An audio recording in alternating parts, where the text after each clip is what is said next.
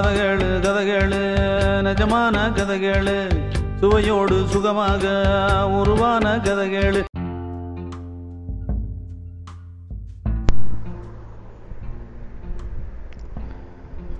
November one twenty twenty random thought one இந்த சின்ன வயசுலேருந்தே நம்மளுக்கு இந்த கதை படிக்கிற ஆர்வம் கதை கேட்குற ஆர்வம் ஒரு கற்பனை உலகத்தில் வாழ்கிற ஆசை ஆர்வம் எல்லாருக்குமே இருக்கும்.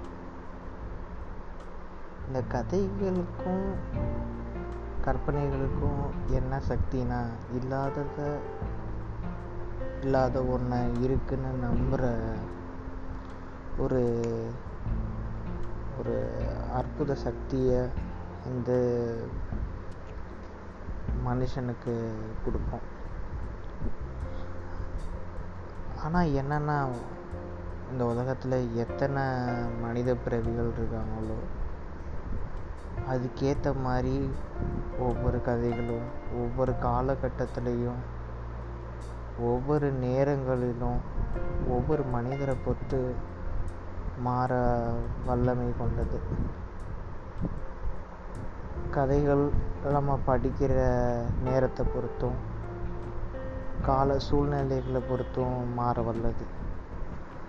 அதனால் ஒரு எழுத்தாளர் ஒரு நாவலையோ ஒரு கதையோ ஒரு கதை கலைத்தையோ தேர்ந்தெடுத்து எழுதுகிறப்ப அவர் என்ன நினைக்கிறாருங்கிறத விட